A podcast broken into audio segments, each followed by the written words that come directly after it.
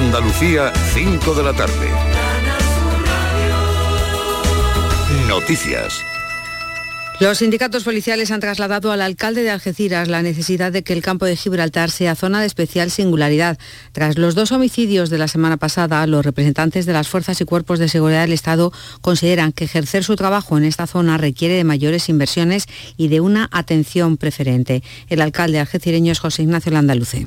Todos decimos lo mismo, todos tenemos esa necesidad de que el campo de Gibraltar tenga una declaración de zona de especial singularidad sí o sí, porque aquí se trabaja el triple, porque aquí se trabaja mucho más especializado y de alguna manera tienen que tener unas ventajas quienes al final hacen esos esfuerzos.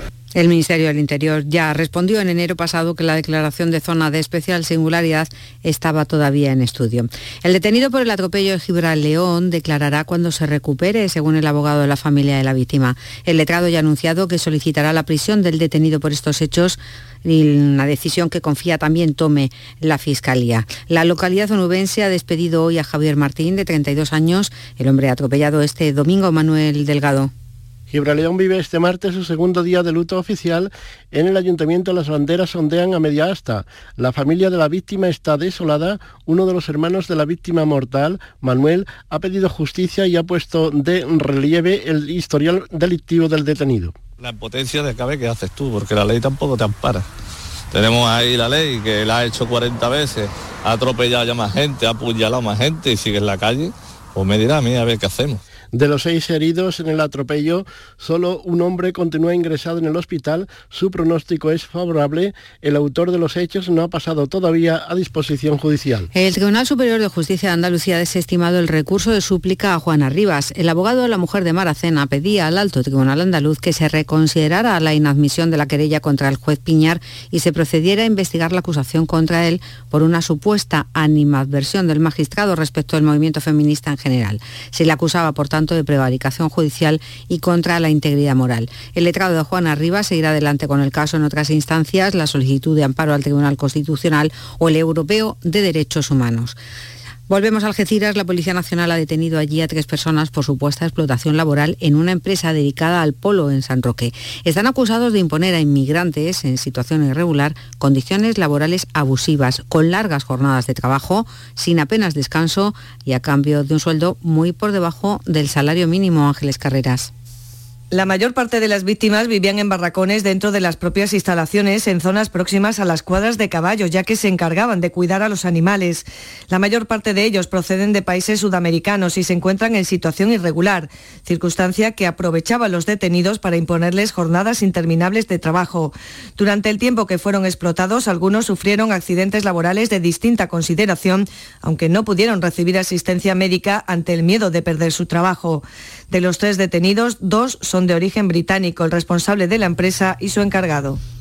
La OTAN llevará a cabo la próxima semana su ejercicio anual con armas nucleares. Se trata, dice el secretario general, de garantizar que la alianza mantiene su capacidad de disuasión nuclear segura, protegida y eficaz. También argumenta que es un ejercicio anual, planificado hace tiempo, un entrenamiento rutinario que se lleva a cabo todos los años. A esta hora en Córdoba y en Sevilla 28 grados, en Almería 26, en Jaén 23 grados, en Cádiz y Málaga 22 grados, en ambas provincias está lloviendo, en Granada y Huelva 21 grados marca el termómetro, pero también llueve. Andalucía son las 5 y 4 minutos de la tarde. Servicios informativos de Canal Sur Radio. Más noticias en una hora. Y también en Radio Andalucía Información y canalsur.es. Toda tu tierra la tienes a un clic en tu móvil. Quédate en Canal Sur Radio, la radio de Andalucía. La paranoia de la tarde. Bueno, yo creo que habría que hacer un indicativo nuevo ¿eh? que dijera de Francisco Gómez. ¿Tú crees? No, no. Yo no, creo no, que no. sí. No, no aspira tanto, no aspira No, tanto, yo por creo favor. que sí, yo creo que, que algún día le vamos a dar una sorpresa. Sí, yo ¿no? creo que sí. Eh, porque esto es muy de Francis Gómez. Hay días que te vas a llevar multas. Eso Yo menos- mal- que alguna Hombre, multa lo te raro- vas a llevar Lo raro que vez. todavía no le hayan multado. Eso es, ¿Eh? exacto. Lo raro. Porque Claro que no la lo, bueno que tiene es que no me ven la cara en la radio. Tampoco se me ve cuando me ruborizo con la multa. Bueno, martes, vamos a por la del martes, me- que ya le queda la tarde menos del martes, pero, pero Qué bueno, rápido. con la paranoia y con lo que pensamos de la paranoia. Claro, yo casi acerté la ayer, eh, casi acerté. Casi, Ay, casi, ay, ay. venga.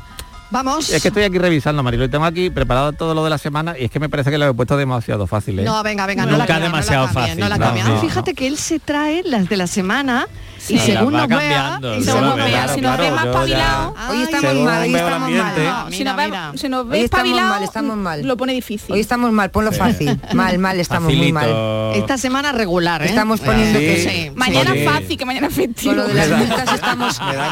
Está costando No sé, mañana siendo festivo a lo mejor hay gente que tiene más tiempo de pensarlo. Bueno, y- depende, depende. Bueno, venga. Vamos Venga. con ello, Eh, venga. ya está, venga, no hay dolor. un matrimonio de ancianos tiene 140 años entre los dos. Vale. Bueno, vamos a dejarlo en un matrimonio. No vamos a decir anciano y ya estoy dando una pista. Vale. Bueno, ya. 140 a ver, años 140. entre los dos. Entre los dos. Vale. Un matrimonio, ¿eh? ¿vale? Entonces, la, la pregunta viene ahora, ¿eh? ¿Cuántos años tiene cada uno de ellos si el marido tiene dos veces más años de los que tenía su mujer cuando él, el marido, tenía los años que ella tiene hoy? Madre mía. ¿Puedes repetir, verdad, profe? ¿Puedes repite, repetir? repite. Espera, me la voy a repetir yo. Maestro, ¿puedes esta, repetir? esta, esta es fácil, Francis. Ay, no, que es que me he equivocado. Ve, lo sabía. ¿Sí? Claro, me he equivocado, que quería ponerla fácil y la he puesto un poquito más complicada. Ah. Más que claro. ¿Y tú le 140 quieres- años. ¿Y tú le quieres hacer... eh, Entre los dos. ¿Y tú le quieres hacer una promo y unas cosas de estas, Marilo? Sí, ¿Una promo? sí, O promo lo que promo. quieras, ¿qué quieres? Una- No, no, que me ¿qué quiere, quieres- que me quiere tirar poner a en las vallas de No, Málaga es que o así? quiero que la paranoia sea de Francis Gómez, que no tenga nada que ver con el programa. Aparte, Que vaya aparte. el indicativo. Pues hay que poner desconexión. O sea, Francis, Conexión la- territorial. La paranoia de Francis Gómez, pero, pero que no Aquí me ya no, aquí no. Aquí Aquí iría no. la paranoia de Francisco Gómez, pero no va a ir. Hay que decir Bueno, desconexión, ¿eh? Para que Desconexión. quede claro que no tiene nada que ver con la tarde. Exactamente, exactamente. que no somos tan listos. que es una interferencia. 140 años. Vale, un matrimonio eh, tiene 140 oye, años Francis, entre- que, entre que los todo dos. es una broma, ¿eh? Que te queremos, que te queremos. Que te queremos. Luego lo Siempre con Que esto- amor. que esto no Perdona, sería perdona, habla por paladitas por vosotros. debajo de la mesa también son Esto- una broma, ¿no? Para allá, para allá, Borja, para allá. No sería igual Que estás muy cerca, eres no muy largo. Allá. Oh, muy largo. De te queremos, 140 habla años por entre los ¿eh? dos. Yo no sé si le Son- quiero. son muchos años, ya tenemos que le tenerle cariño, Yo no, lo tengo claro como los perrillos, cariño. Venga, 140 años entre los dos. Entre la pareja, ¿vale? Bueno, son marido y mujer. marido y mujer. Podríamos hablar de marido y marido, pero vamos a hacerlo más claro así Vale. mm, para saber, distinguir, ¿vale? ¿Quién es más joven, ella o él? Eh, ella, vamos a dar otra pista, venga, ella es más joven, ¿vale? ella es más joven, Claro. vale. Entonces, repi- repito la pregunta. Venga. Sí, por favor. ¿Cuántos años tiene cada uno de ellos si el marido tiene hoy el doble de la edad que ella tenía cuando él tenía los años que ella tiene hoy? Es que ni, es que no- es que ni entiendo Vale. la pregunta. Claro, cuando empezaron, cuando Es que empezaron no he él tenía la edad que tiene ella ahora. ¿No? A ver, cuando él tenía la edad que ella tiene ahora, Claro. eh, él tenía dos veces más años que ella.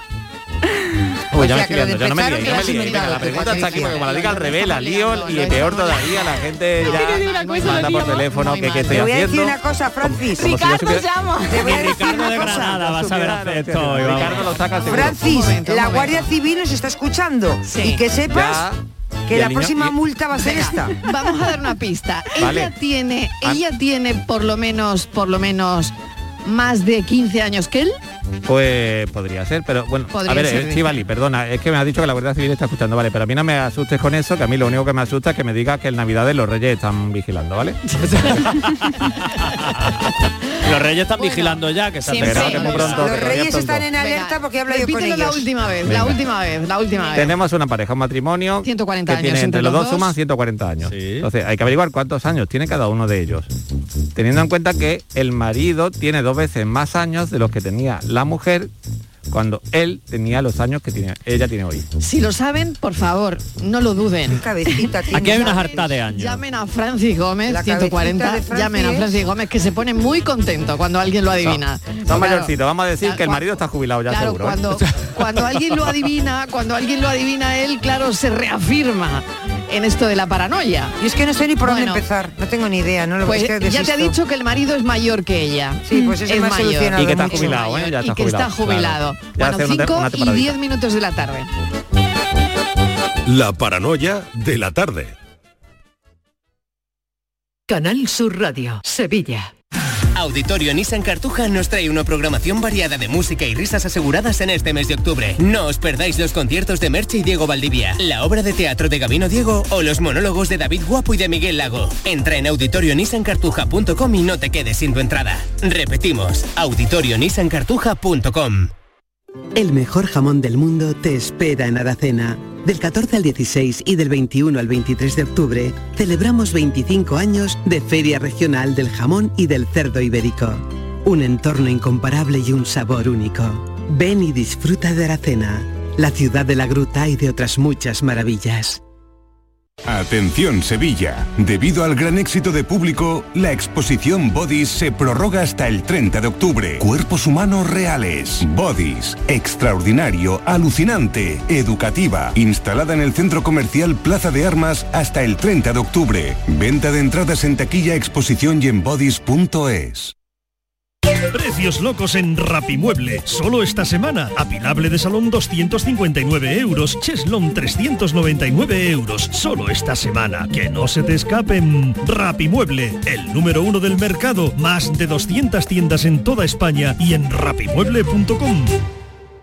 El campo andaluz necesitaba un paso adelante. Por ello, hemos sembrado millones de datos, regados con inteligencia artificial para hacer posible... Siembra, la nueva plataforma colectiva por inteligencia artificial de asistencia a la planificación de cultivos para su comercialización. Toda la información para acertar y cultivar la solución más rentable. Junta de Andalucía. Sencilla, Sencilla, rápida, rápida, fácil de manejar. fácil de Así es la nueva app de Canal Sur Radio. Con todos los programas y audios destacados, los podcasts, emisiones en directo. Para que sigas conectado a nuestra programación y a los espacios que más te gustan y sigue. Cuando quieras, donde quieras. Descárgate ya nuestra app. Todo Canal Sur Radio, Radio Andalucía Información, Canal Fiesta, flamencoradio.com y Canal Sur Radio Música para ti. Cuando quieras, donde quieras. Más Andalucía, más Canal Sur Radio. La tarde de Canal Sur Radio con Mariló Maldonado.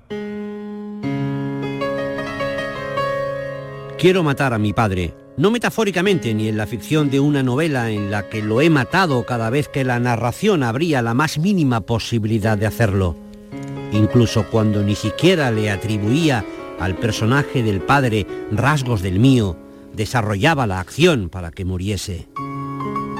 Desde que recuerdo, he fantaseado con las formas en las que moría, en las que ponía fin a su vida.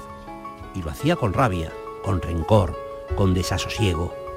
Para mí ha sido muy difícil querer a mi padre, pero tampoco ha sido fácil odiarlo. Durante muchos años, estos sentimientos avivaron el deseo de acabar con él. Tal vez así pudiera librarme de la aprensión y la influencia dañina que tenía sobre mí. Sentía que al hacerlo me estaba liberando del miedo que me producía su figura, una figura que iba creciendo en mi interior, que se había instalado como una tenia alimentándose de mi organismo. Aún siento su influencia. Nada es tan sencillo. Nunca lo es. Mi pensamiento asesino me encadena a esa idea del pasado de la que soy incapaz de desprenderme.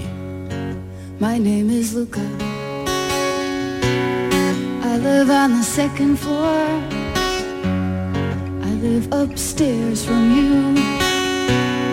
Yes, I think you've seen me before. Vengo de ese miedo de Miguel Ángel Oeste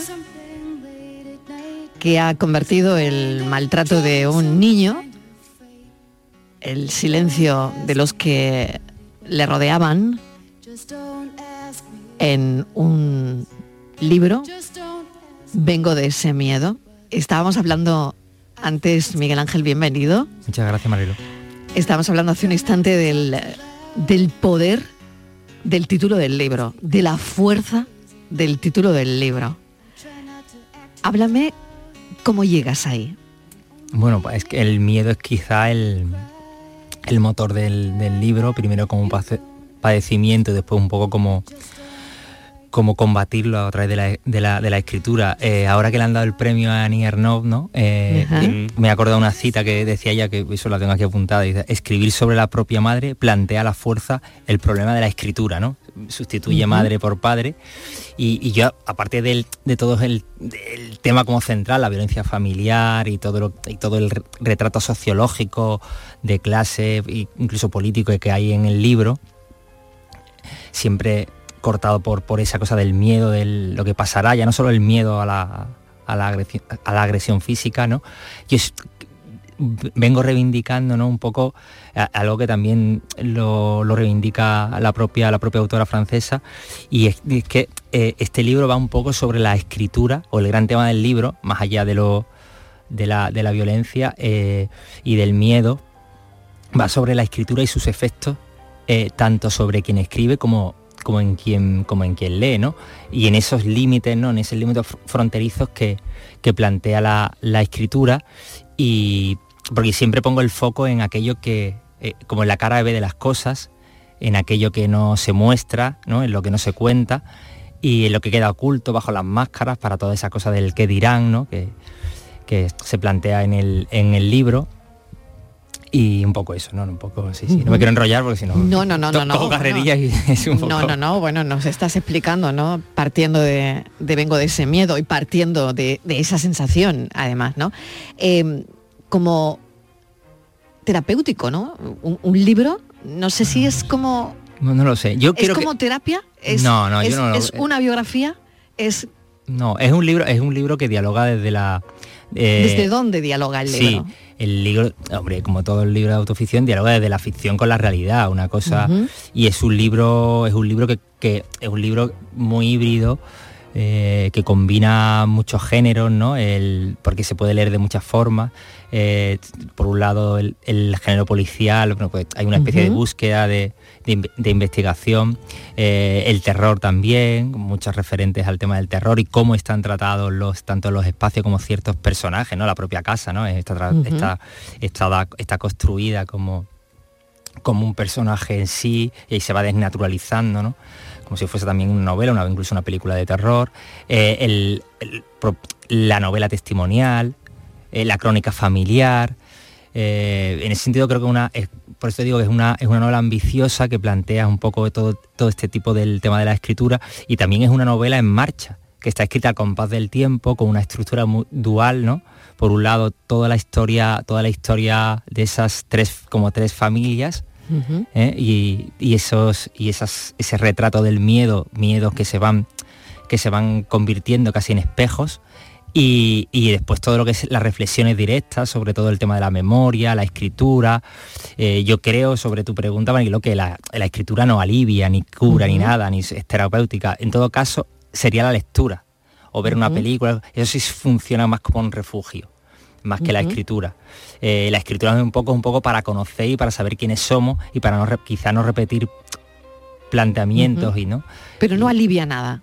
Mm, Bueno, eh, no o sé. no saca nada, o no... No, es que tampoco lo, no, no lo sé, no lo sé. Eh, curar no cura, ¿no? Eso de curar no, no, no, no cura, eso me parece un poco Sí. un poco naif si queréis Sí. pero pero sí mm, en todo caso permite permite conocer permite conocer y, y, y- y creo que eh, toda vida es como una especie de búsqueda y, y en esa búsqueda uno va encontrando encontrando asideros y y, y, mm, y más preguntas, ¿no? A veces más preguntas y las preguntas, algunas pueden conte- contestarse y otras no.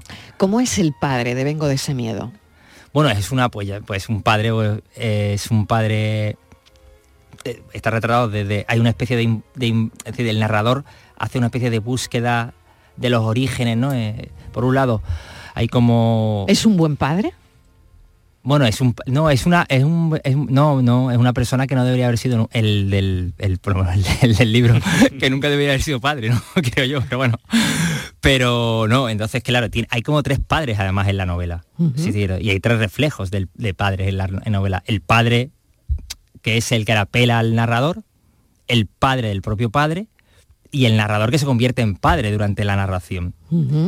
Y hay un juego de espejos, como yo digo, un juego de espejos, porque, yo porque eh, cómo se repiten los patrones, sin, e incluso sin querer, ¿no? En la, en la historia, o en las historias, eh, y esto es muy, digamos, muy, así, muy mediterráneo, como el padre no tiene acceso, por ejemplo, bueno, o no le da acceso a sus hijos, a sus abuelos, pero el narrador cuando es padre tampoco le da acceso a sus abuelos, a sus, a sus, a sus hijos, ¿no? ¿Es Entonces- violento ese padre? Sí, hombre, eh, conforme va, va, va creciendo y va tomando una serie de decisiones en su vida, cada vez es más violento, claro, y se va desnaturalizando. E- Está, como tratado y elaborado de eh, como eso, como un personaje que va como adquiriendo un poco el mal, si se quiere, ¿no? Claro. ¿Cómo es la madre? Pues bueno, la madre desde un punto de vista patriarcal, como vivimos, es una madre también dura, porque una madre que tuvo todas tuvo cierta, claro, aquí también hablo un poco de la cuestión de clase, ¿no? En la novela, ¿no? Porque es una es una es un es un personaje buena estudiante, eh, atractiva, que tiene una serie de opciones para, para salir, pero no puede estudiar porque no tiene dinero, esa es una cosa muy de época, eh, en ese- bueno, no de ese contexto, porque hablo de un contexto muy concreto. Eh, después tiene una serie de opciones o de por- oportunidades y también por, un poco por los prejuicios de la época eh, no, no los desarrolla y, y la única forma de salir como de al mundo es casándose, ¿no? En la cosa esta tradicional que había y claro, ya queda, y queda un poco como encerrada, ¿no? Y sometida y sometida a la figura del marido, que es una cosa muy habitual, y entonces también al final eh, pues se parece a él por casi por osmosis, ¿no? Y, y entonces acaba siendo una ¿Y madre tolera? Acaba siendo una madre que tolera, perdona que te interrumpa, tolera esta madre. Bueno, yo creo que en la, en la novela por lo menos sí tolera, ¿no? Claramente, ¿no? Y después es- es, una, es un personaje duro, ¿no? Porque es, por lo menos desde, desde nuestro punto de vista, desde nuestra, desde nuestra visión eh, occidental y, patriarcal, es una madre totalmente desapegada de sus... De sus hijos. De sus hijos, ¿no? De todas maneras, yo creo también reivindicar que al final es una novela, porque todo el mundo dice como que a veces que se echa un poco para atrás, porque dice, "Oh, esto es muy duro, ¿no? Y tal. La gente, pero yo creo que es una novela esperanzadora y luminosa y abierta. Es decir, que realmente hay un proceso, es un proceso como todo, como es una cosa como que va- tiene un punto de partida y, y llega a un sitio bastante luminoso, por lo menos yo lo reivindico y creo que, que si tuviese que decir es un, un final feliz, ¿no? La novela tiene un final feliz, ¿no? Claro, porque la novela, en la novela hay mucho sobresalto. Sí, bueno, eso está bien. Yo Hay- creo que cualquier novela que no te remueva. Claro, totalmente. Hay, hay humillación, hay golpes, hay la imposibilidad de tener una vida normal o, o- o de estar tranquilos porque hay alguien que siempre actúa mal de improviso, como un monstruo, ¿no? Y hay miedo a, a dormir por no poder conciliar el sueño por lo que pueda pasar, ¿no? Hay una, una alerta Hmm. de ese niño que no puede dormir.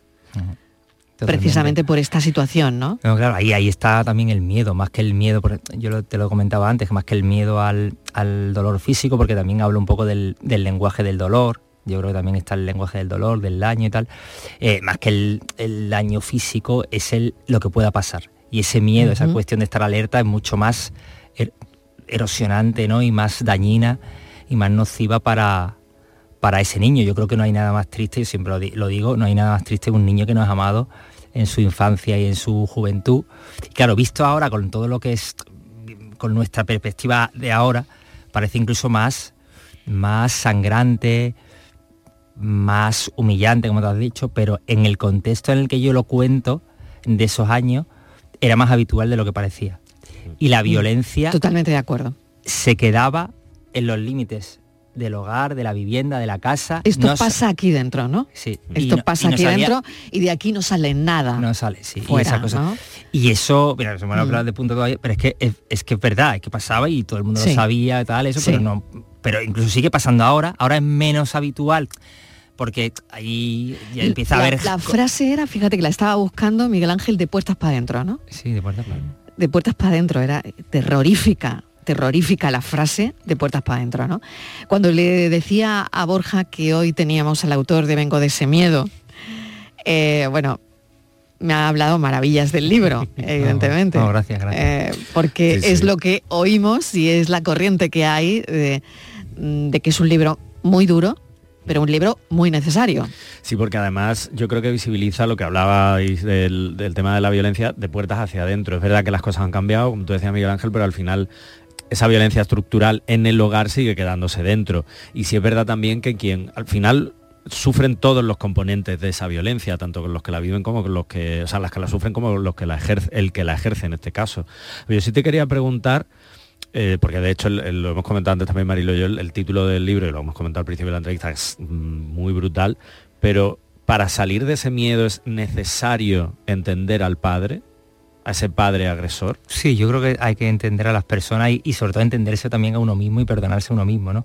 Eh, ver para escribir, para contar también de una forma distinta y quizá también una manera de, hacer frente a la realidad es mediante la escritura para intentar transformarla, ¿no? Eh, evidentemente todavía una vez que se enfrente uno a la memoria, también la memoria al final, yo lo digo ahí, la memoria nunca coa- coagula y utilizo una, una, una expresión, un verbo muy de aquí, de, de- de- de, por lo menos del sur de Málaga, de chorrear, aunque no, aunque no lo, no, Sí. no lo admite la RAE, eh, pero, pero es muy... Y entonces, entonces, claro, eso nunca coa- coagula. Y la memoria sabemos también que es engañosa, se, se, se, se modifica con los años y, y por eso también el narrador va buscando, interpelando a otras personas y enfrentando. Y entonces yo incluso también in- interpelo al propio narrador y el narrador a veces que es verdad, que es mentira, cómo fue, cómo fue, cómo fue aquello, entonces un poco eh, entonces eso. Pero sí, yo creo que lo que tú dices, Borja, sin duda, yo creo que hay que entender, por lo menos entenderse a uno mismo. ¿eh? Claro, pero como hijo víctima o, y víctima de una casa en la que existe esa violencia, sí es verdad que también el libro, y tú lo comentabas al principio, me, me generaba mucho mm, querer saber más sobre por qué o cómo llega ese padre ahí. Creo que el, el narrador también cuenta e intenta buscar entender Sí. cómo Exacto. ha llegado ahí. Exactamente. Desde el abuelo, tal. Sí. Y eso creo que es una cosa que no se suele hablar y no se ha tratado mucho. Claro, en y desde, novelas. desde el adulto también, Sí, ¿no? del adulto, sí. Al final, eh, bueno, el niño se hace adulto y el adulto es el que ya busca lo que ha pasado, ¿no? O trata de buscar Claro, buscando para, Eh, sí, para operar un poco y exactamente intentar- para reparar, quizás, Ah, ¿no? sí, no, y ta- no lo sé si para reparar, pero Bueno, no sé si para repasarlo, pero sino también para no repetir patrones, no repetir tal, y las cosas del el miedo atávico siempre va a estar ahí, de una forma u otra, pero y entonces el miedo al legado, a la cuestión genética, a poder, ¿sabes? No? Pues entonces un poco eso, ¿no?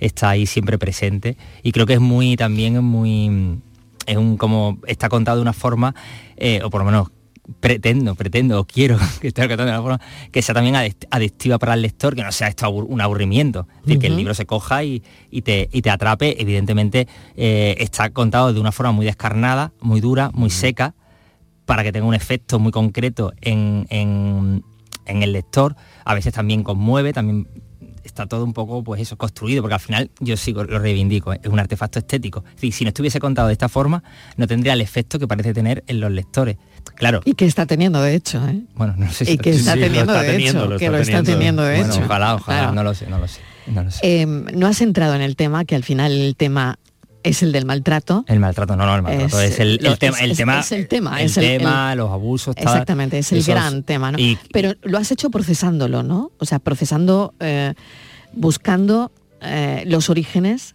al final de él, del padre maltratador, de la madre que lo consiente hacia los hijos. Has buscado los orígenes de todo eso, ¿no? ¿Dónde te lleva? bueno me lleva a- a- bueno el ejemplo es el libro no Es A la poco- noche, ¿no? Un poco. Ah, Te lleva a la noche. Ah, bueno, ¿A sí, qué claro. sitios ah, te bueno, lleva? ah, bueno, claro, tú dices las clases. Bueno, ahí también, Claro. claro, en el retrato de la- del, del libro hay como dos Málagas enfrentadas, ¿vale? Por un lado, la Málaga del Este, que en Eso ese es. momento, que es una Málaga más de barrio, más de clase humilde, más de pescadores, que obviamente también ahora, claro, toda esa zona de, de, Pedrealejo, de Pedrealejo, eso ha cambiado mucho. Que podría ser cualquier ciudad, ¿eh? Sí, sí. Hombre, claro, uno aspira siempre, igual que uno lee una, una, una novela que está ambientada en Montana y que tiene, Exacto. tiene valores universales, pues yo intento Esta está aquí. también, claro, que para el Mm. final esto que cuenta puede pasar en cualquier sitio Ujú. y da igual en la ciudad. Y después está esa apertura obvia de los 70 en- a través de la Costa del Sol, de, toda esa ap- apertura que hay con, la llegada de extranjeros, de las discotecas y eso, y como ese padre no lo entiende, ese personaje es un personaje que va que es como el personaje bisagra que está en los dos, en los dos mundos y que se va al final eh, como envileciendo, ¿no? Por las, ya digo, por las decisiones o, o por lo, por las cosas que, que va, de, de- sí, las decisiones que toma en su vida, ¿no? Yo creo que nunca se ten- eh, como el personaje está claro que no, no sabe, no sabe, no, no, no tiene, si no tiene los, no tiene las herramientas quizá o, o, o las, o no, los, no sabría cómo explicártelo ahora mismo, como las enseñanzas para, o la responsabilidad de- de- de formar una familia, ¿no? Y, y se deja llevar y de hecho él se, se va convirtiendo cada vez más en alguien más ominoso y va perfeccionando el mal a, a medida que va va mm, bueno experimentando ciertas situaciones acaba en un sitio es que tampoco quiero mucho contar No, no, mucho no, para que no, vamos, sin destripar, sí, claro, para- destripar, está para- claro, está y entonces claro. claro y eso y queda y todo porque después todo de puertas para adentro porque las frustraciones, el, sus frustraciones, porque al final es un, es un personaje también frustrado y, y dañado, las paga con quién, pues con su familia. Pero de puertas para afuera es un personaje estupendo, eh, maravilloso. El perfecto caballero en sociedad, Sí. ¿no? Sí, que por otra parte también eh, eh, dicen que es un retrato muy estereotipado de, de- del Ya. maltratador. No, tú dices, no, dices- Pero, pero sí es verdad que pero lo es, ¿no? Lo es sobre todo porque, bueno, yo he trabajado siete años con, con agresores en la cárcel y viendo el libro y tal, yo decía, es que aquí hay mucho de eso, a pesar de no ser el, el tiempo quizás presente, aunque él viviese en otro tiempo un poco más atrás, pero ese retrato y esa, esa manera de explicar cómo se llega a ese proceso y cómo se va metiendo hacia adentro, como auto, auto encerrándose en sí Ya. mismo, ya no solo en esa casa, refleja mucho ese hecho, que, que- que es así. Y por Ah. último, es tan demoledor el libro como la primera frase, quiero matar a mi padre. Bueno, yo no, yo no, yo no puedo decir, porque yo qué voy a decir, ¿no? Yo no sé si es demoledor o no, yo pienso que, que, mm, yo creo que es como es una buena experiencia lectora, porque creo que remueve a la gente que lo está leyendo. Y remover para bien o para mal algo, una película, una canción, un libro, yo creo que siempre es bueno.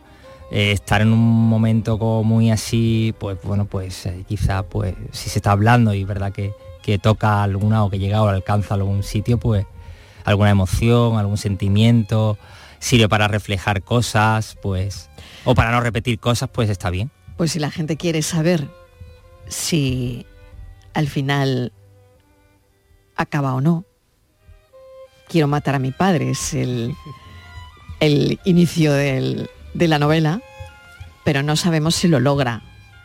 Si lo logra desde un punto de vista psíquico o psicoanalítico o lo que sea, ¿no?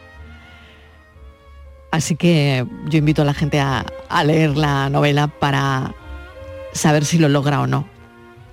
Que creo que será un buen ejercicio, ¿no? Y que probablemente quede abierto, ¿no? Vengo de ese miedo. Miguel Ángel Oeste, mil gracias por No, no, acompañarnos. gracias a vosotros. Un placer enorme. Bueno, gracias. Muchas gracias.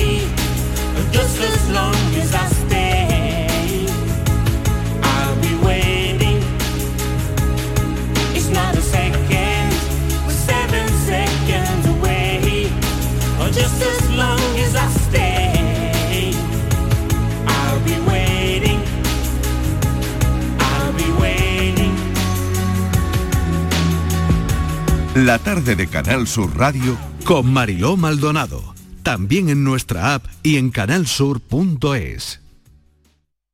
Canal Sur Radio Sevilla, la radio de Andalucía. Son buenos momentos, son risas, son carnes a la brasa, es gastronomía, es un lugar donde disfrutar en pareja, en familia o con amigos, es coctelería, es buen ambiente, restaurante humo, The Clandestine Grill Company, son tantas cosas que es imposible contártelas en un solo día. Bienvenidos a Sacaba. Mil metros de electrodomésticos con primeras marcas. Grupos Whirlpool, Bosch y Electrolux. Frigoríficos, lavadoras, hornos, vitros. ¿Quieres más? Aires acondicionados, aspiradoras, pequeños electrodomésticos. Y financiamos en 12 o 20 meses sin intereses solo tú y Sacaba. Tu tienda de electrodomésticos en el Polígono Store en calle nivel 23. Ven a ver nuestra exposición y sus 25 años de experiencia. Sacaba. ¿Planeando salir de escapada o de fin de semana? Recuerda, hay otra Sevilla. Asómate a la provincia y disfruta de un turismo seguro en cada uno de sus espacios naturales, pueblos monumentales y alojamientos. Cambia de vistas. ProDetour Turismo de la Provincia, Diputación de Sevilla. Hola, soy Salvador Dalí. Y si además de avanzar en inteligencia artificial, investigamos más nuestra inteligencia natural, quizás así podamos vencer enfermedades como la que yo sufrí, el Parkinson. Apoyemos la investigación en enfermedades neurodegenerativas. Entra en fundacionreinasofía.es. El campo andaluz necesitaba un paso adelante. Por ello, hemos sembrado millones de datos, regados con inteligencia artificial para hacer posible... Siembra, la nueva plataforma colectiva por inteligencia artificial de asistencia a la planificación de cultivos para su comercialización. Toda la información para acertar y cultivar la solución más rentable. Junta de Andalucía.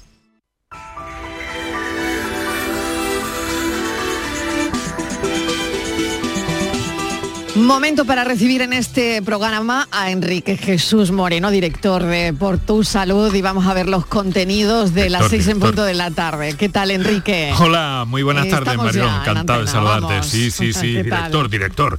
Director, Y presentador. gran director y presentador. Estupendo, muchas gracias Mariló. Mira, eh, ya saben nuestros oyentes que el tema de la diabetes nos eh, hicimos el propósito Sí. a principio de temporada de tenerlo muy presente. Consideramos que es muy importante y vamos a hacer un acercamiento a uno de los puntos neurálgicos en eh, la investigación en eh, el progreso en torno al tratamiento y control de la diabetes, tanto la tipo 1 como la tipo 2. Nos vamos a centrar en una de las unidades eh, de nuestra Andalucía, en concreto el Servicio de Endocrinología y Nutrición del Hospital Macarena de Sevilla, eh, que lidera la doctora Asunción Martínez Broca, que es jefa de ese servicio, y directora del Plan Integral de Diabetes de Andalucía. Allí se están llevando a cabo cosas muy interesantes, investigaciones muy interesantes, pero de momento en investigación en diabetes tipo 1 es referente. Hoy nos va a caber todo. Marilón, vamos a Muy entrar bien. en la diabetes tipo 1 y en la diabetes tipo 2 y con todas aquellas eh, dudas que tengan nuestros oyentes y muchas que nos van a ir depelando eh, por una parte nuestra invitada que viene también eh, bien acompañada con el doctor Pablo Rodríguez de Vera que trabaja en esa unidad de endocrinología y nutrición y en fin, en eso estamos como cada tarde. Muy bien, mil gracias Enrique y estaremos muy pendientes, eh, gran, gran tema hoy en el programa Por Tu Salud, a las 6 y 5 aproximadamente con las llamadas de los oyentes. Un beso Enrique, hasta Un ahora. beso, chao. Chao.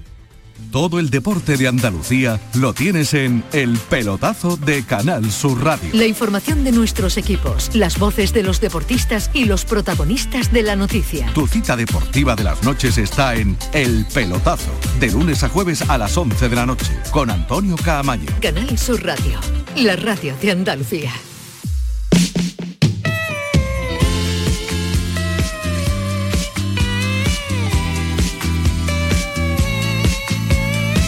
La tarde de Canal Sur Radio con Mariló Maldonado. ¿Cómo puede ser que uno sueñe con alguien que ni siquiera ha conocido? No sé si es posible, pero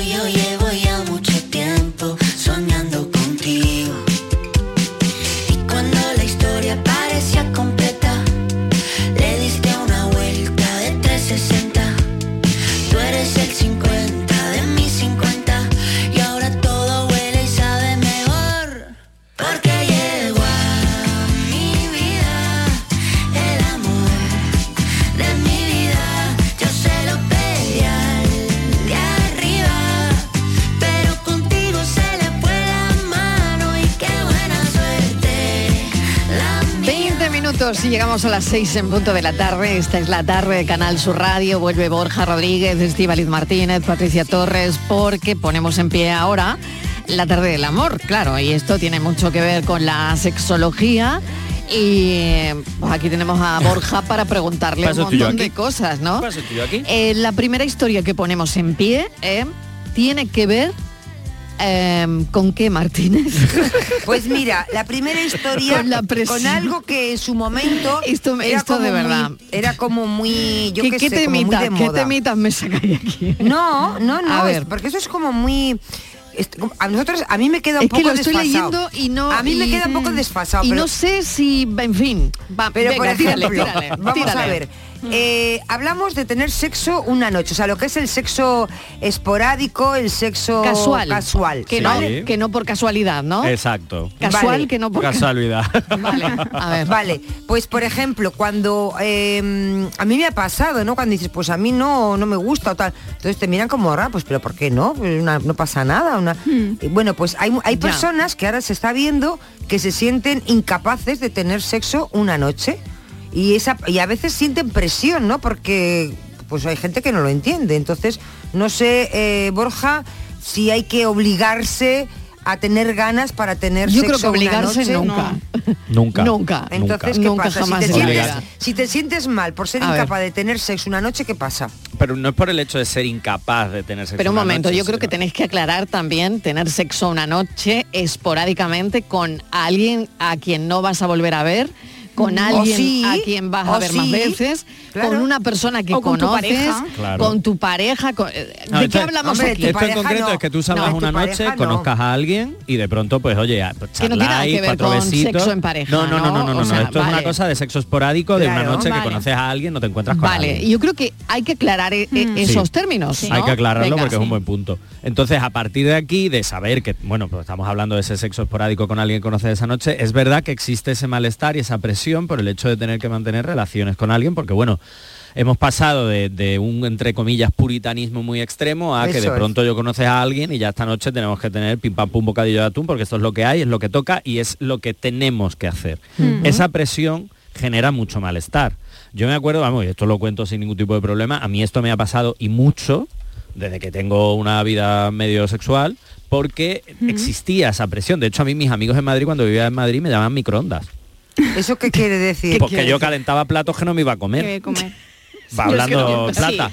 Claro, me ese, microondas. ese concepto Me sí yo lo dicen el manejaba. microondas. Me decía microondas. Me dicen el y yo, microondas, es verdad que me vale. sentía mal y, y me sentía frustrado y me sentía agobiado por decir, tío, pero si es que a mí en el fondo no me apetece O no quiero, acostarme o con esta no, persona. o O no sea, y me puede claro. gustar y me puede atraer, pero no me apetece acostarme Pero es que si no quiero, no persona. quiero, está más que claro, Claro, ¿no? pero a la vez existe esta presión con Pero lo sexual. presión de quién? Del- de, de la masa de grupo, pero de no, por, entorno, el, de no tu por el grupo de- de amigos, sino la masa social. El Mm, sexo ahora está tan banalizado y, Mm. tan, y tan fácil, o se ha facilitado tanto, que está muy bien, pero por otro lado es verdad que existe esta presión. Se ha facilitado tanto el sexo que cuando no lo tienes teniendo la oportunidad, la gente, entre comillas, y la propia sociedad se te puede echar un poco encima. Sí, y porque- genera malestar, Claro. porque y el- hay una presión. Mm, Y el eterno debate, Borja, de si mm, lo hago soy una fresca y si no lo hago soy una estrecha. Exactamente. Y siendo Pero eso existe todavía. Sí, sí, sí, Hombre, sí, sí. vaya. Eso sigue existiendo Seguro. a día de hoy. Pero- y esa presión social genera malestar. Entonces, obligarse a tener relaciones cuando no te apetece, vuelvo a decir, la persona que tú tienes enfrente te puede Mm. atraer, te puede gustar, incluso habéis liado charlando tal, pero no te tiene por qué apetecer llegar a más. Aquí no existe una obli- obligo- obligatoriedad Mm. ni por supuesto dejarnos llevar por una presión social que al final nos va a generar malestar. Pues sí, al final te acuestas tal y luego al día siguiente te sientes básicamente hecho una mierda porque tú dices, pero ¿para qué me meto yo aquí si a mí no me apetecía realmente? Fíjate que hay un, estudio encargado por el Instituto de la Mujer que dice que el 60%, casi el 60% de las jóvenes españolas admite mantener relaciones sexuales sin ganas. Y esto tiene que ver tanto con esto que estamos comentando como con el hecho de que eh, ese estudio que si no recuerdo mal está hecho entre chicas de 18 y 25 años aproximadamente eh, lo que estamos hablando y lo que estamos viendo es que mantienen ese sexo sin ganas por esta misma presión social, por un lado, y luego por otro lado, que aquí ya sí entra el tema pareja, por esa presión de, bueno, es que si no lo hacemos, a ver si se va a buscar otra persona, a ver si me va a dejar, es que se supone que esto es lo que tenemos que hacer o con lo que tengo que hacer, es decir, este estudio no se centra en el sexo esporádico como tal, sino en incluso mantener esas relaciones sexuales en pareja sin ganas. Por esa obligatoriedad entre comillas de esa presión social o el hecho de bueno como tenemos pareja pues tenemos que mantener relaciones claro esto tiene que ser así.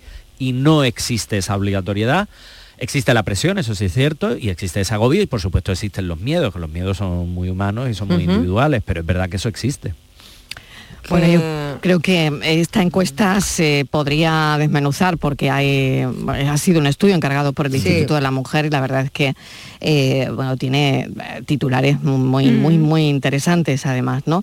Pero ¿qué refleja todo esto? ¿Solamente es la presión social? no ¿O hay qué, qué más cosas, Borja? refleja una falta de, educa- de educación, De educación sexual, sexual, claro. integral en las aulas y en la gente joven brutal. Existe el hecho de seguir dejando eh, la educación sexual en manos de internet, de la pornografía y de dos talleres que se den, que yo estoy muy contento con los talleres porque los doy yo también, pero al final es verdad que eso eh, son dos horas, una cosa así, tú no puedes cambiar la no enseñanza de una educación sexual integral, consentida y con perspectiva de género, con, con un taller de dos horas. Eso hay que hacerlo desde la base. Entonces al final se siguen generando los mismos mitos y los mismos estereotipos. bueno, curioso, hay- ¿eh? Sí, además hay, hay un dato, añadir algo más. Marilo, hay un dato Sí. que, hablando del acceso al porno y la educación sexual que hablaba Borja, dice que la mayoría de los jóvenes, un 65%, ha recibido educación sexual en el colegio. Sin embargo, la consideran insuficiente o inadecuada. Claro, porque además la educación sexual que se sigue dando a día de hoy, generalmente, no siempre, está muy enfocada en el no hagas, en el miedo, en ten Mm. cuidado, embarazo no planificado, y te Sí. que eso hay que explicarlo. Pero no se habla de consentimiento, no se habla de placer, no se habla de cuerpo, no se habla de diversidad, eh, no se habla de zonas erógenas, entonces eso también hay que hablarlo. Entonces, claro, cuando tú hablas de es que el sexo es muy malo y hay que tener mucho cuidado y no sé qué, eh, el niño o la niña ya desconectado en el minuto dos, porque ya se lo sabe porque están hartos y hartas de escuchar eso. Necesitan otro tipo de, de conversaciones y de charlas relacionadas con algo que se supone que es placentero, que lo es, pero que nadie se lo enseña como tal.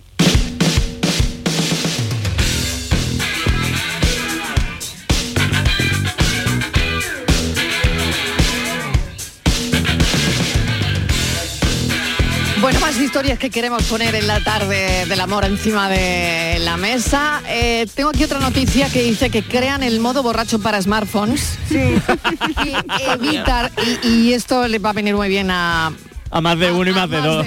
¿vale? Crean el modo borracho para smartphones que evita enviar mensajes de los que te vayas a arrepentir. Yo ¿eh? quiero... ¿Lo eh, activado? ¿Lo yo lo que quiero, tú? Borja, es... Parece ser que Borja nos lo va a explicar, ¿no? Eh, que las aplicaciones WhatsApp, Instagram, Twitter, bueno, pues todas estas cosas. Sí. Dice que si las utilizas a altas horas de la noche después de uno Malo, malo. Mal, mal, que te pueden complicar la vida. Entonces yo quiero saber, porque como estás em, en También a la hora del esta vermut o a este mediodía, nivel nunca de la sabes muy vida, bien, ¿eh? Yo todavía no he llegado a este nivel, ¿eh? todavía no estoy en este nivel. No sé yo cómo no te me puedes... creo que nunca hayas escrito Un mensaje un mensajito A, a las 4 de la mañana nunca. o a las 2 de la tarde en el Bermú, como dice Mariló. o sea- no tiene por qué no, ser de no. madrugada, ¿eh? Ah, no puede poner... Puede ser que- a las 4 y ya llevaba unas cuantas más. No, Claro. no, no, no, porque es que ahora ni me Claro. acuerdo del móvil, estoy a otras cosas. Vale, está en otro vale, nivel. Estoy en Otro- otro nivel. otros Ya no coge el móvil, ya, ya no Ya coge el móvil. Pero las Estivali, te puede complicar la ¿A quién le vida. vas a escribir? Pues ese es el problema, que ¿qué le vas a escribir? quién Pues a a tu ex, Claro, al no chico o la chica que te gusta y que te ha dado calabazas, a tu crush. A pues mí es para qué, cosas. para decirle, mira qué bien estoy, desde que O para estoy decirle sola. hay que ver, pues que...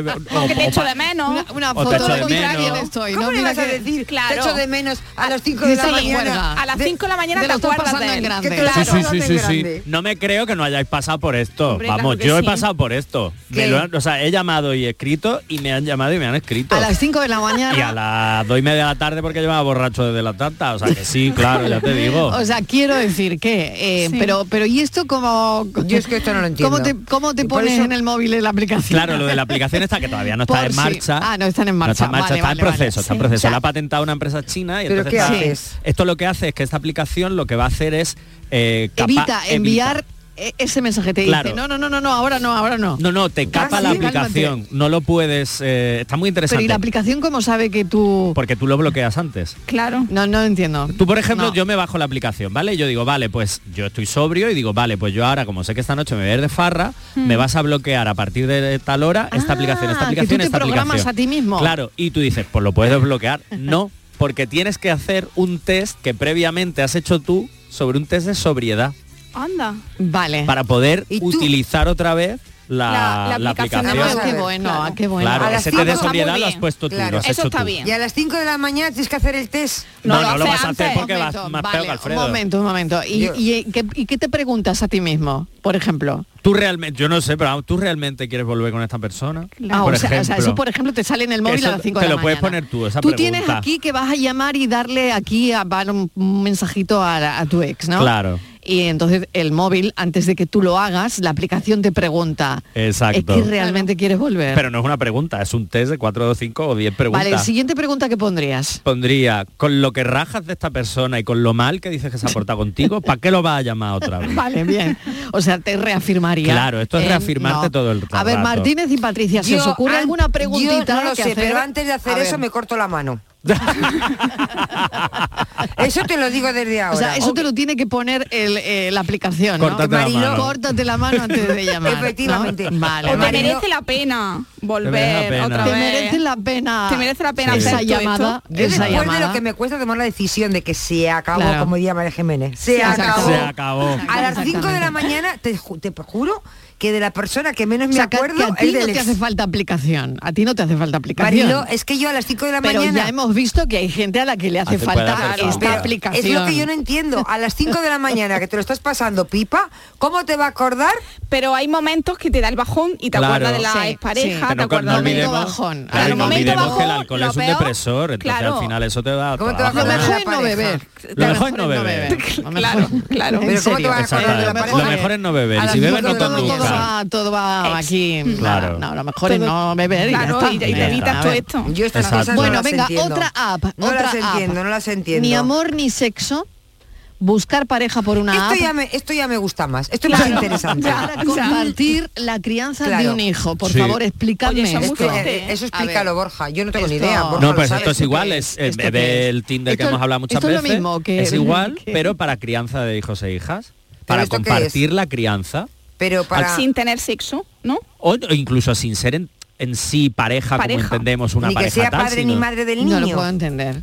Claro, no es por ejemplo, pues la cabeza. Sí, ver. pero al final es buscar Esto una va muy por delante de lo que Sí. piensa la gente o de la sociedad o de Sí. todo, yo creo. Esto A está no generando un nicho de mercado al final. A mí me de gusta. muchas parejas y muchos padres y muchas madres que, oye, pues están solteras, han quedado solteras, están divorciadas, Sí. no pueden acarrear todo. Ya no hablo solo a nivel económico, ¿eh?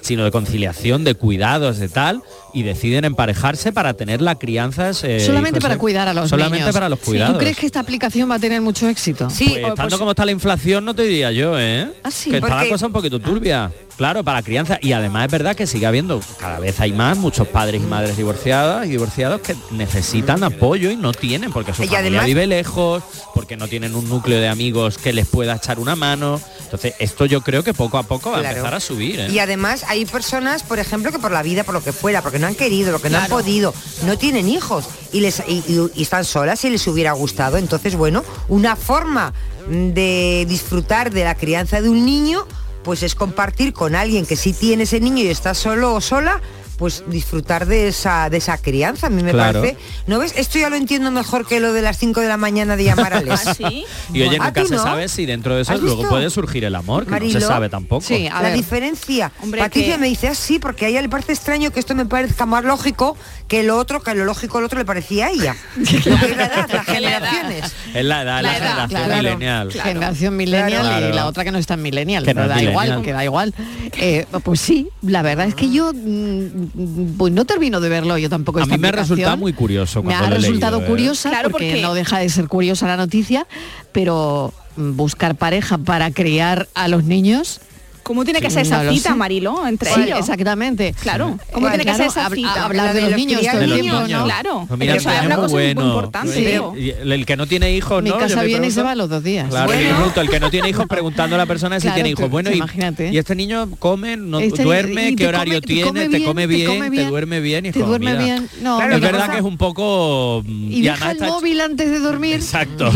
Niños, niños, de- dejad el móvil que no voy a encontrar ¿Cómo va pareja. exactamente, o algo así, ¿no? Imagínate, porque luego a los niños cómo se lo explicas. No sé. No, mira, he, es- he- he encontrado a esta pareja por una app que viene a compartir la crianza con vosotros. Claro, es como si te lías con la Pero en babysitter. serio, ¿cómo, cómo le explicas a los niños? Pues si te es con la babysitter ¿no? o el Sí, como muy babysitter. raro, de verdad. Mira, todo Sí. muy raro, muy Una Esto cosa- ya lo, esto ya lo hizo, esto ya lo hizo Jude Law Una en su cosa muy momento. Aquí. Liarse con la niñera, ya Una lo hizo cosa muy rápida, Borja. Venga, que tengo aquí que a- necesito yo ponerme a actualizarme que veo, Marilo, que veo Marilo que estoy muy desfasada. Yo, por ejemplo, que voy a salir a ligar el día que me dé por ahí. Sí. Mañana, Yo, yo cuando, mañana mismo. Cuando, Mañana que cuando lo dejé la cosa Mañana que día de fiesta. yo cuando lo dejé la cosa estaba como te voy a decir ahora. No A sé ver. si tengo que seguir en esa línea o ha cambiado. Por ejemplo, le digo al chico, ¿estudias o trabajas? ¿Qué hace un chico como tú en un lugar como este? qué antigua. ¿Crees que el amor a primera vista No, o, no, no. o me vuelve a pasar? De verdad. Pero en mi época era esto. Estival y eso ya no se lleva, ¿eh?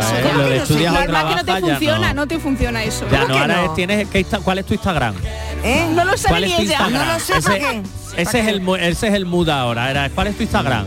Claro. Te empiezas a seguir y empiezas a ver realmente la Ya vida está. de la otra persona. Pero y si ¿cómo te le interesa la vida, Claro, ya. y yo le escribes un sigue. privado y ya Claro. luego pues quedamos. ¿Cómo le voy a decir cuál es mi Instagram? Si mis redes No, tú se lo tienes que preguntar a un él. de la aquí esperando. Venga, Francis, ¿qué tal? Bienvenido de nuevo. Pues yo he sido testigo de eso del Instagram. lo- Ah, sí, lo- de claro. de, parar, ¿no? de parar un coche en medio de la carretera y ba- bajarse un chaval y preguntarle a la chica, dime tu Instagram. ¿En serio? Ah, sí, sí, sí. Eso merece multa, ¿eh? Eso, eso. Pararse en mitad de la carretera, eso merece multa. Que la detengan, que la detengan. ¿Y para Que es una quieres- mentirosa, malvada y ¿Para peligrosa, yo no la puedo controlar. Instagram? Si es todo mentira. Bueno, pues tenemos poco tiempo y va a ser corre. complicado de explicar, pero todo Sí. el mundo ha más o menos quien más quien menos ha cometido el mismo error. Ah, sí. A ver. Buenas tardes. En la paranoia de hoy, el marido tiene 84 años y ella tiene 56. Mm. Cuando él tenía esa edad, eh, la mujer tenía justo la mitad, que eran 28. ¿vale? Si sumamos, pues nos da la cifra de 140. Cafelito y besos. Felicidades por el programa, que lo hacéis fenomenal. Mil gracias, un beso. Qué Bueno, bien. pues aquí ha- No le digas que tenemos- no lo has sabido Tenemos adivinar. más oyentes, incluido Ricardo de Granada, que da esta misma respuesta, pero lo que yo preguntaba es que el marido tiene ahora el doble de años que tenía ella cuando él tenía los años que tiene ella hoy. Te digo lo que ha dicho No. Martínez. Ha acertado, ha acertado. dicho que él tenía 80 y ella 60. Correcto. La Martínez, dilo, Me dilo que lo has por favor. Oye, que ha sido Me merezco conjunto. un papel, Por favor. por favor. Ha sido Bravo, conjunto. Sí. bravo. Reconócelo. ¿Me merezco mañana el día de fiesta o no? No, Olvídate. Premio te toca venir mañana. Tienes que acertar tres veces seguidas. Marilo, Marilo, hay que ser compartido, ¿eh? Que hay que Sí, me reconocer. está Estival y preocupando. para ligar ya tienes. He acertado el acertijo de está- Francis, Me está el preocupando enigma. Y ya lo porque tienes. últimamente me acerco, Francis. Ponlo en tu Instagram. Escúchame, ¿esto será contagioso? aquí, que tenemos que ¿Será pensar. contagioso? Enhorabuena, Estivali. Gracias, hija. Lo has Mañana adivinado. vengo. Francis, hasta mañana. ¿Qué dices? ¿Qué dices? Ni hablar.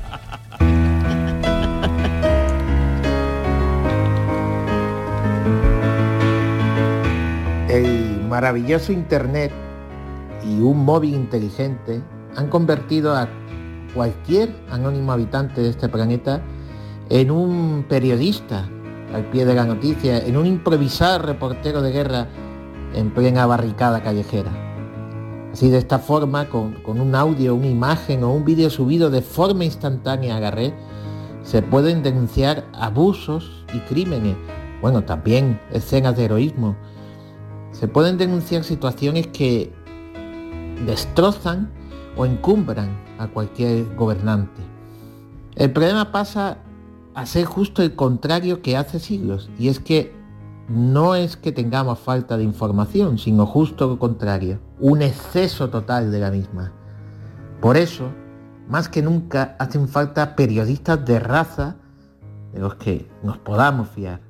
Notarios de la realidad inmediata que filtren, que contrasten, que tamicen todo un ejército de innumerables soldados aficionados a transmitir una realidad tendente a la difamación y a la manipulación. Insisto, más que nunca necesitamos medios de comunicación en los que poder confiar. Es el pensamiento del escritor Ja- Jaime Aguilera que nos hace darle una vuelta a, a todo, a todo lo que leemos, a todo lo que escribimos, a todo lo que contamos. Ha sido un programa muy intenso hoy, aliviado siempre por los oyentes en nuestro cafelito y beso, en nuestro café de las cuatro. Siempre, siempre aliviado por los oyentes. Aunque me multen, volvería mañana a contarles la vida. A las 3 en punto de la tarde estaremos aquí, sea fiesta o no lo sea. Pero si es fiesta, pues también a las 3 estamos aquí. Adiós.